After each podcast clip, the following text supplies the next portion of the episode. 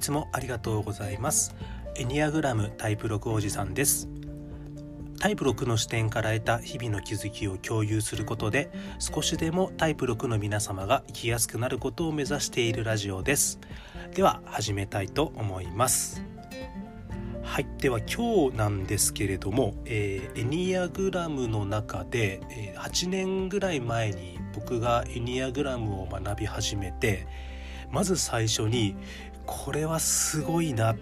て感じたもので、え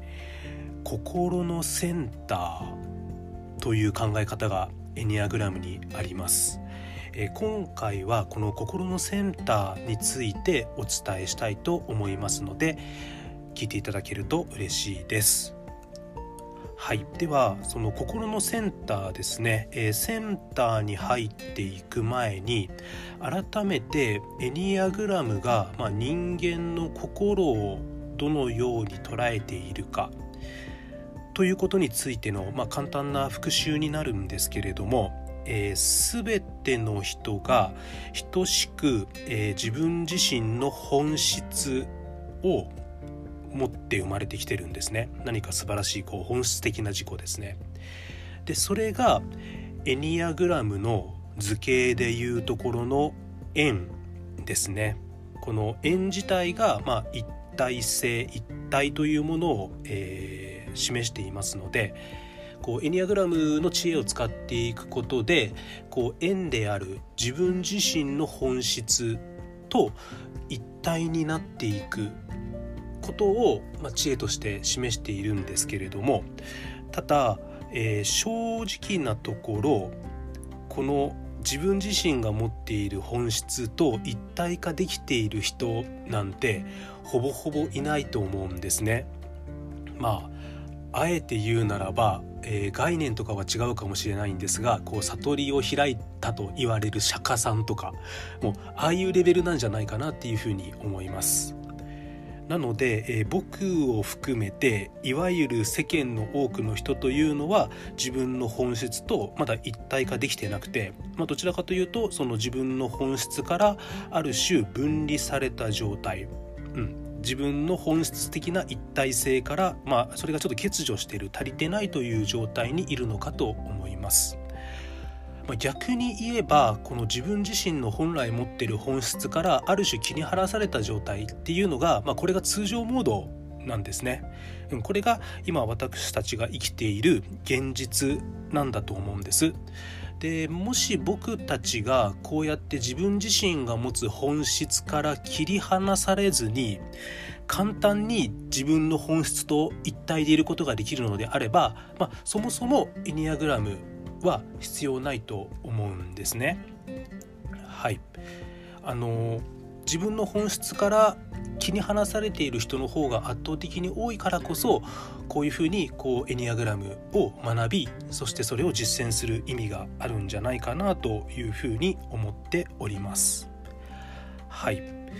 で改めて、え、復習なんですけれどもこう自分自身の本質から特にこう子供時代に受けた無意識のメッセージによって切り離された部分っていうのが、えギブスがはめられて、え正確になっているという、えことをお伝えしていると思います、え例えば私自身タイプ6であれば、え子供の頃無意識のうちに自分を信頼しては良くないというメッセージを受け取ったことによって逆に、えっと、周り自分以外のものに、え信頼感を求めて常にこう安全でいたいという、え性格構造を目屈に至った至っているということをお伝えさせていただいていると思います。はい、じゃあここで改めて、えー、心なんですけれどもこう心の中にはおそらくこうイメージとしてはコアになる部分にその人自身の本質というものがあると思うんですけれどももちろんそのいきなり本質にリアルにダイレクトにアクセスできる人っていうのはほとんどいないと思いますのでその本質の周りにこう性格構造っていうのがあるようなイメージで私は捉えております。で、えー、私たちエニアグラムによると私たち人間が、えー、心を扱うにあたってその3つの要素ですね。はい、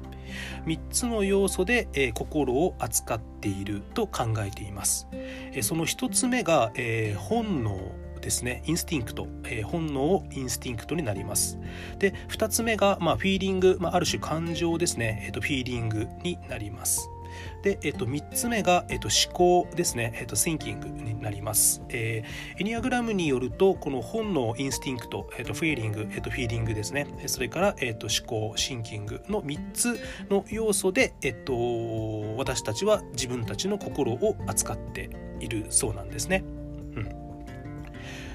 うん。でこの3つの本能フィーリング思考っていうのが、えっと、3つのセンターに関わっていくので、まあ、そこを、えっと、お伝えしたいと思うんですけれども、えっと、その前に人間がじゃあこの心っていうのを本能の側面それからフィーリング感情の側面それから、えっと、思考の側面から、えっと、心を扱っているんですけれども、えっと、タイプ1からタイプ9もちろん、えっと、全てのタイプがこの全ての3つ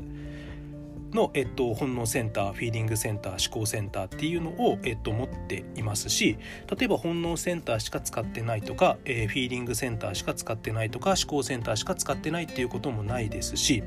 えっと、もっと言ったら、えっと、それぞれ相互作用しています。えっと、思考センターを使っている時当然そこに本能とフィーリングも関わっていますので、えっと、この3つがえっと、密接に関わり合いながら、えっと、心を形作っているというイメージですね。はいえただ、えー、エニアグラムによると、えー、この本能フィーリング思考なんですけれども、えー、タイプによって主にやはり本能を使いやすいとか、えー、フィーリング、えー、感情を使いやすいとか、えー、thinking、え、思考を使いやすいというところに、えー、分かれていきます。えー、簡単に言うと、えー、タイプ9タイプ1、えー、タイプ2ですね失礼しました。えっ、ー、とタイプ8タイプ9タイプ1ですね。この891の3つのタイプが主に本能中枢本能センターに属するとエニアグラムでは考えています。そしてタイプ2タイプ3タイプ4ですね。タイプ2タイプ3タイプ4のこの3つがフィーリングですね、感情フィーリング集中中枢に属していると考えられています。で最後にタイプ5タイプ6タイプ7ですね、えっと、567っていうのが、えっと、思考ですね。Thinking、え、思考センター思考中枢に属すると言われていますので、えっと、私自身の、え、タイプ6っていうのは主に思考ですね、えっと、思考中枢 Thinking を使って、えっと、心を扱いやすいという傾向があるということになります。はい。えー、ここで一つ面白いなと感じているのがこう中学校の頃のこう生物の授業を振り返っていただくとこう人間の脳みそですね。こう人間の脳っていうのはこう大きく3つのパーツでできているよっていうのがなんとなくあの思い出されるかなと思うんですけれども。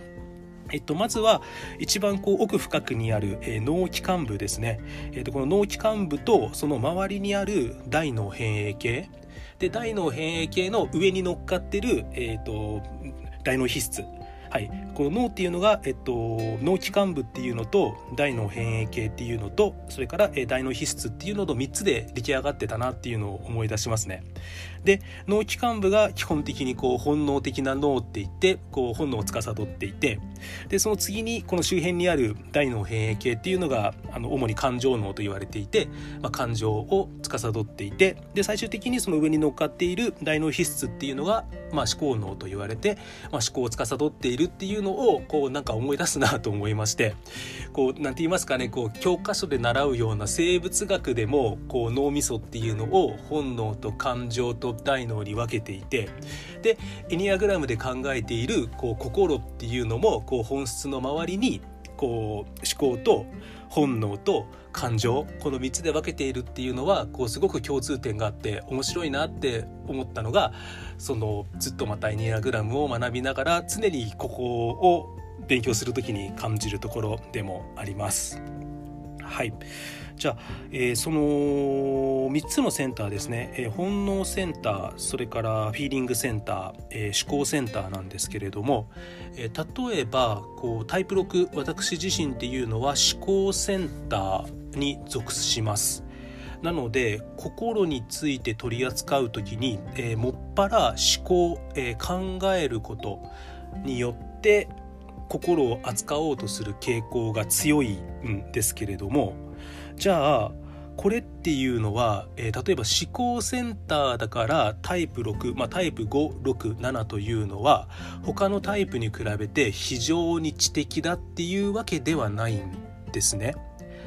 例えば本能センターだからタイプ891は他のセンターの人たちより本能的な行動をよくしやすいっていうわけでもないです。こう例えばフィーリングセンターに属するタイプ234の方々が誰よりも感受性豊かで感情表現がうまいというわけではないんですね。えっとむしろ逆であの例えば思考センターで考えた時に、えー、自分自身の性格構造ですねえー、っとまあエゴ自分自身が過去受け取ったマイナスイメージをフォローするためにむしろ本質から離れちゃった、えー、本質から離れて別に作った自分自身ですね。これを、えーと、エニアグラムではエゴと言うんですけどそのエゴがどちらかというと思考センターの周りに多く出来上がってしまうっていうのがタイプ6なんですね。はい、なので、えっと、本質から離れた性格の周りにえっと本質から離れた性格が思考センターに多いのでだからこそ思考がうまく使えないから逆に思考を一生懸命使ってしまうということです。すいませんちょっとぐちゃっとしますよね。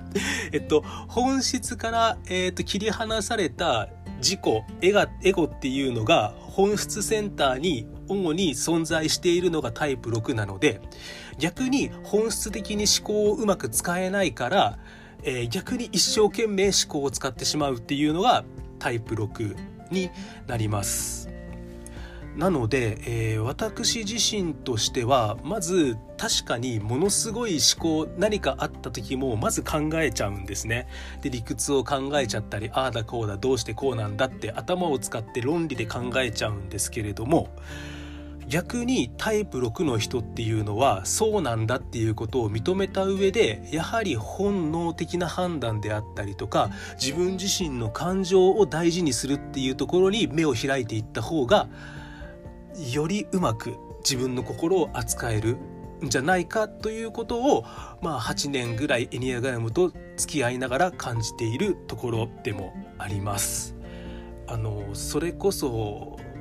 昔の自分20代から30代前半の自分を考えると本当にリズメリズメ理屈理屈で人の気持ち考えない、え自分の気持ちも押し殺している、うん、周りからは誰と何考えてるかわからないとか人の気持ちわからないって言われるというような人だったなと思うんですけれどもやはりエニアグラムを知りタイプ6である自分と向き合った時にあの物事を思考的に考える自分にもちろんプライドも持てたんですけれどもあのそれ以上にやはりもっと人の感情、うん、であったりとか自分の感覚本能、うん、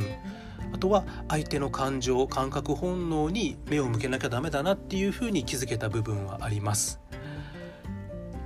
とはいえ 相変わらず自分の感情人の感情あとは感覚っていうのを論理的に考えようとしている自分がすごくいてそこは反省だなと思っております。